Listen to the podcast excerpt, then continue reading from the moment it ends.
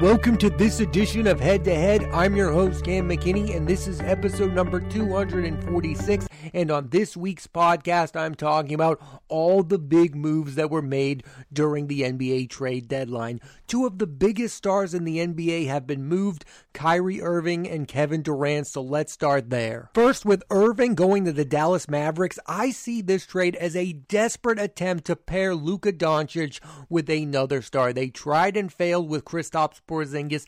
It reminds me of when the Houston Rockets paired James Harden with Dwight Howard and then moved on to Chris Paul and eventually Russell Westbrook. And there were moments where these moves looked really good, but they never brought sustainable success, and those pairings were not memorable. And that's how I see this playing out in Dallas. There will be moments where Kyrie Irving and Luka Doncic are brilliant together, but at the end of the day, Kyrie Irving is a team killer. That's what he is. And the Brooklyn Nets just didn't move on from Kyrie Kyrie Irving. They also traded Kevin Durant, who requested a trade this past offseason. He's been dealt to the Phoenix Suns, who now have a big four of Devin Booker, Kevin Durant, Chris Paul, and DeAndre Ayton.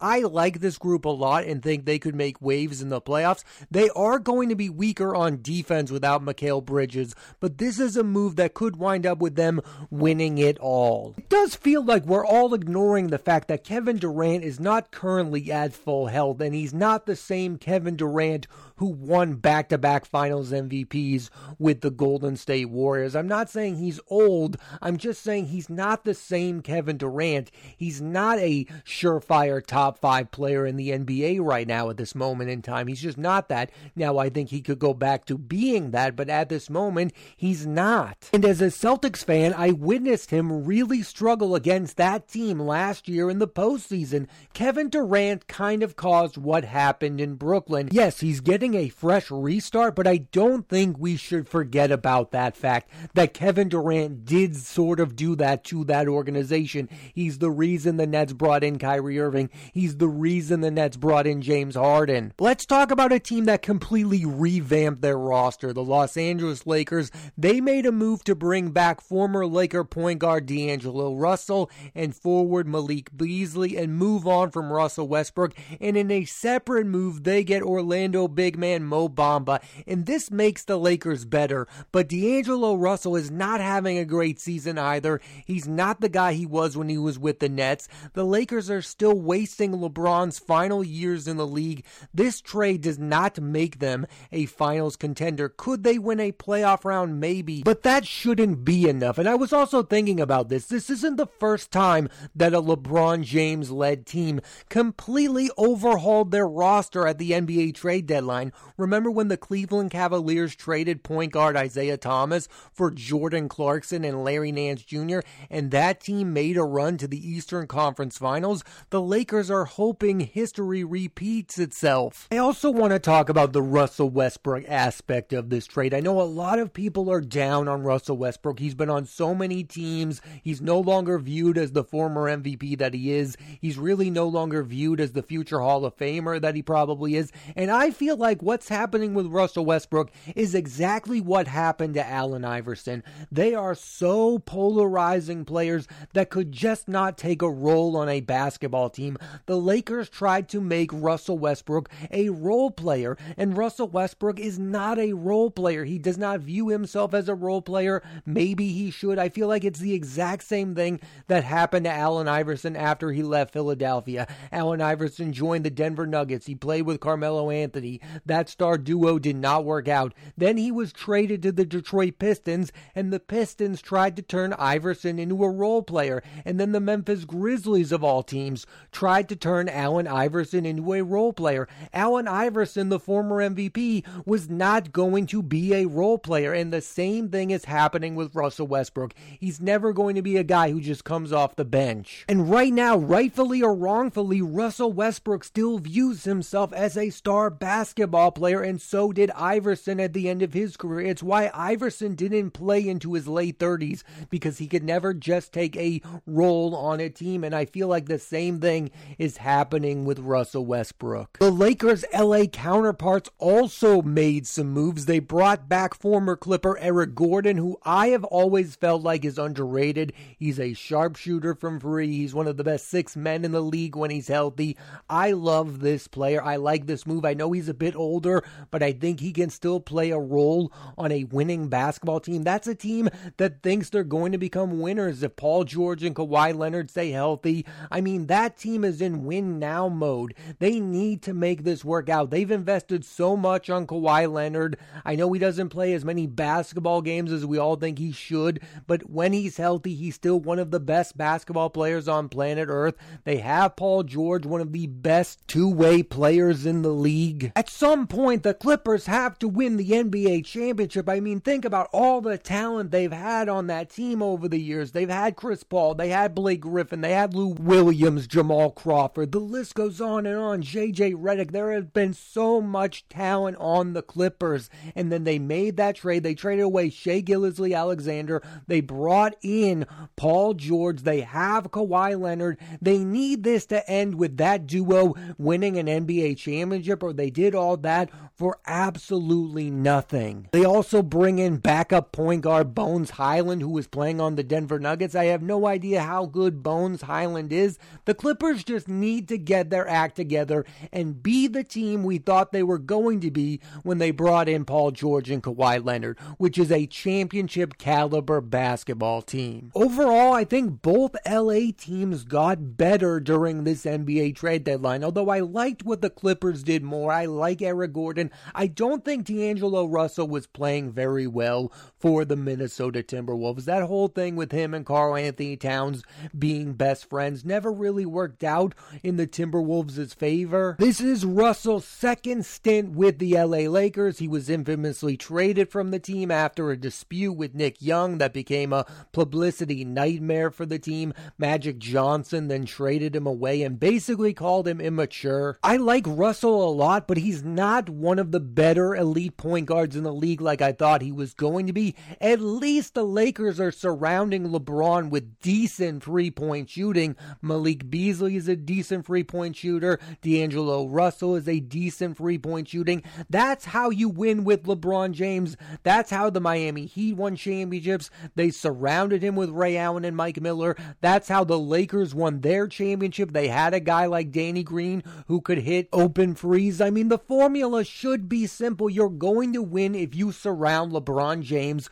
with decent three point shooting. So at least now the Lakers have some decent three point shooters on their roster. But I've said this before and I'll say it again. The Lakers have to start thinking about life after LeBron James. And I don't think that this move establishes anything for the future. I don't think D'Angelo Russell is going to be the long term answer for the Lakers at point guard. And I don't think Malik Beasley is going to be on the roster for all that long. These are moves to fix the now. The Lakers need to fix the future because right now they don't have that bright of a future. They have Anthony Davis who's injury prone, and once LeBron retires or leaves the team, is probably not going to want to be a member of the Lakers. The Lakers need to start thinking about the future. It doesn't matter if you win a round. I know you have to take advantage of LeBron's last few elite seasons in the league. I just don't think this is the answer. I know they were desperate to get rid of Russell Westbrook,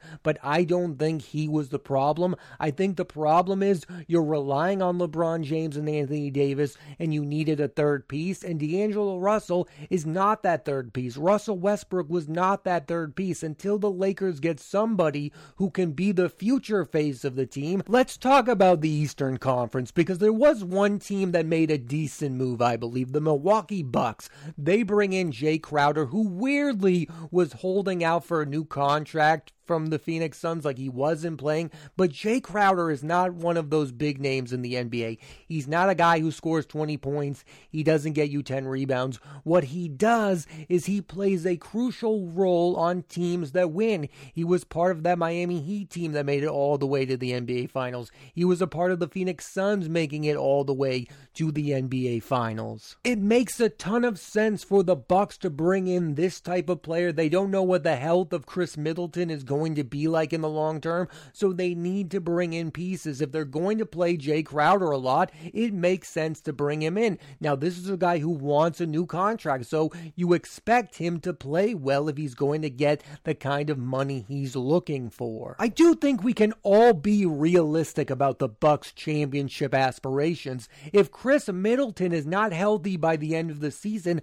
I don't see this team winning the NBA Finals with just Giannis, Grayson Allen, Bobby Portis, and Jae Crowder. I think Giannis needs that star player to contribute. He needs a guy who can score 20 a night so they can win, and that guy needs to be Khris Middleton. I think this is a nice move, but the future of their season relies on the health of Khris Middleton. One team that did not make a lot of moves at the trade deadline were the Toronto Raptors, who many expected to sell off their young players Pascal Siakam, Fred VanVleet, and especially OG Anunoby. Instead of selling their talent off, they added center Jakob Poeltl. I really wonder what this team's long term plan is. Are they going to lose head coach Nick Nurse? I mean, his future with the team is up in the air. They have Masai Ujiri, who is one of the best executives in all of basketball. He's the one who made the trade for Kawhi Leonard that led to the team winning the championship. So I never doubt him as an executive. I'm just curious as to what the future for the Raptors looks like because they feel like a team that should be selling off pieces like Fred VanVleet, who I think is a very good player. But the type of money that guy is going to want is not going to be worth it for a team that's in rebuild mode. The same for Pascal Siakam. He makes way too much money, and frankly, he hasn't become the player we all thought he was going to be. We all thought he was going to become Kawhi Leonard like after playing with him. We thought Leonard would leave and then Siakam would become a star player. Siakam is a very good player. He's too inconsistent, though, to be your team's best player. And OG Anunoby is a guy who clearly wants to play more minutes. I mean, he's sick and tired of being a role player. It seemed like a lot of teams were interested in trading for him. He could have been a nice piece for a team that was competing for a title. Instead, you kept him, and I'm not sure why. The Raptors are the 10th seed in the Eastern Conference. Adding Jakob Poeltl is not going to magically lift you up to the 5th seed. You're going to be in the play in tournament. Maybe you win, but the best case scenario I see are the Toronto Raptors getting wiped out in the first round of the playoffs. Honestly, I think they should have traded away all three of their marquee players because I think they're very good players, but they're not the type of players I want to be the best players on my team. VanVleet is about to get a max contract extension that I don't think he's worth. I think Siakam is overpaid, and I think OG Anunoby is going to get a nice dollar amount too. And he's a guy who's clearly sick of being just a role player. He wants to be in a team starting rotation. Why not trade these players away for numerous first round draft picks? Instead, you bring in Jakob Poeltl. I mean, you weren't a big man away from being considered one of the best teams in the NBA. I think this was a miscalculation on the part of Masai Ujiri. I think he needs to think about the long term future of the Toronto Raptors, and I don't think those three players, Siakam, VanVleet, and Anunoby, are going to be a part of that long term future. So, in the grand scheme of things for this trade deadline, the Western Conference teams were way more aggressive at the deadline, and that makes a lot of sense. The teams in the West are super flawed. The Lakers, Clippers, and Suns are trying to become elite, while the teams in the East, the Celtics and Bucks, are already top teams, in my opinion. I think a team in the East that should have been more aggressive is the Philadelphia 76ers. I'm sorry, you're not going to win an NBA championship relying that heavily on James Harden. It just doesn't make sense to me why that team is not deeper than what they are. I mean, right now they are relying on Joel Embiid, who is, of course, an MVP candidate, but really has never had a great postseason run, and James Harden, who is infamous at playing badly in the postseason. I just do not view the 76ers as a threat threat to make it to the Eastern Conference Finals or dare I say the NBA Finals. I think they're going to be a team that gets eliminated in the second round by a team like the Bucks or Celtics. I don't view them as a powerhouse NBA franchise. I think they are a team that needed to make a move in the trade deadline. This was a loud NBA trade deadline. There were a lot of moves made, but I think there was really only one that significantly impacts the future of this NBA season when it comes to who could make the NBA Finals, and that's Kevin Durant going to the Phoenix Suns. This is a move that could turn the Suns into a team that nobody was really thinking of as a contender into a contending basketball team. Again, they have Chris Paul. I know he's had his issues in the postseason, but he's still one of the better passing point guards in the NBA. They have DeAndre Ayton, a very good big man. They have Devin Booker, one of the best shooting guards in the league. And they add Kevin Durant, who has had success in the postseason. This was a no brainer type of move for the Phoenix Suns. I mean, they went to the NBA Finals against the Bucks. They lost in six games. They were up 2 0. They are a win now mode type of team because now they have two older players in Chris Paul and Kevin Durant. They need to take advantage of this moment. I think they're going to be there. I think they're going to at least make the Western Conference Finals. They can't lose to Dallas like they did last season. I don't think Kyrie Irving and Luka Doncic are real threats. I think the Western Conference Finals is going to be the Denver Nuggets versus the Phoenix Suns, and that's going to be a very good matchup. And at this point, I might lean towards the Phoenix Suns. I do think Durant making the NBA Finals, his experience is going to help him against somebody like Nikola Jokic. I like the Denver Nuggets, but they do not feel like a team who should be the number one seed in the Western Conference. And I'm not buying into Ja Morant and the Memphis Grizzlies. They don't feel like an elite team either. The West is without a great team, and I think the Phoenix Suns could become that elite team. The East has the Bucks and the Celtics. The West all season long has been without that alpha dog team, and I think the Phoenix Suns are about to emerge as that. And part of it is because I do believe Kevin Durant wants to repair his image. He's been part of so many basketball controversies over the last few seasons. He was part of the Kyrie Irving scandal. He was part of James Harden wanting off of the Brooklyn Nets. He was part of his own trade demand this past offseason.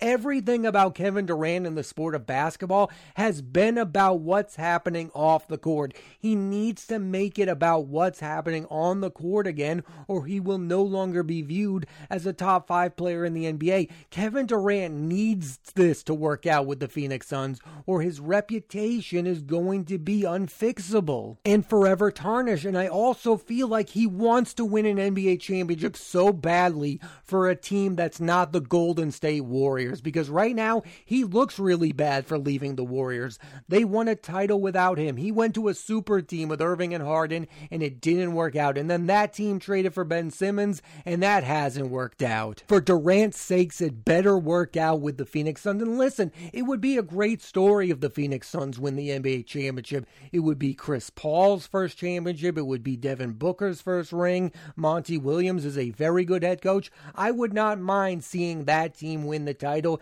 and I think Kevin Durant is going to be really motivated to make it happen. This year's NBA trade deadline was just another example as to why the NBA has become one of the most exciting sports leagues because things come out of nowhere. A week ago, nobody would have imagined Kyrie Irving on the Dallas Mavericks and Kevin Durant on the Phoenix Suns. And a lot of people are talking about how the West went from being the weaker conference this season to being the better conference. Now, I'm not sure if that's the case. Maybe Dallas does emerge as a title contending team, and maybe the Suns do make a run. But right now, I still view the Eastern Conference as the better conference because I view the Celtics and the Bucks as waves ahead of those other teams in the West. There is a small part of me that thinks that the NBA trade deadline is too late into the season to save your season, and there's too many teams that are looking to save their season. The Lakers have a now totally revamped roster. It's too late for them to be the team we thought they were going to be at the beginning of the season, and I have that same fear for the Phoenix Suns. You don't save your season at the trade deadline. Yes, adding Kevin Durant is a no brainer. I think they are a title contending team, but I would be shocked at the end of the day if the Phoenix Suns are the ones who win the NBA championship over a team like the Milwaukee Bucks or the Boston Celtics, who have been good all season long. And we're all focusing on those flashy trades the Mavericks trading for Kyrie Irving, the Phoenix Suns trading for Kevin Durant. It usually ends up being a smaller move that pays out during the postseason, like Jae Crowder joining the Milwaukee Bucks might be the difference of the Bucks winning the NBA championship. Like he might have a significant impact on Giannis winning his second ring with the Milwaukee Bucks. Him holding out made zero sense to me, but the guy is a proven winner. As fans of the NBA, I think we can all say we were all winners during this year's NBA trade deadline. I mean, it was endlessly entertaining and fun. Thanks for listening to this edition of Head to Head. I'm Cam McKinney, and there'll be a new episode of the podcast every Monday on Apple Podcasts and Spotify. So please rate, review, and subscribe.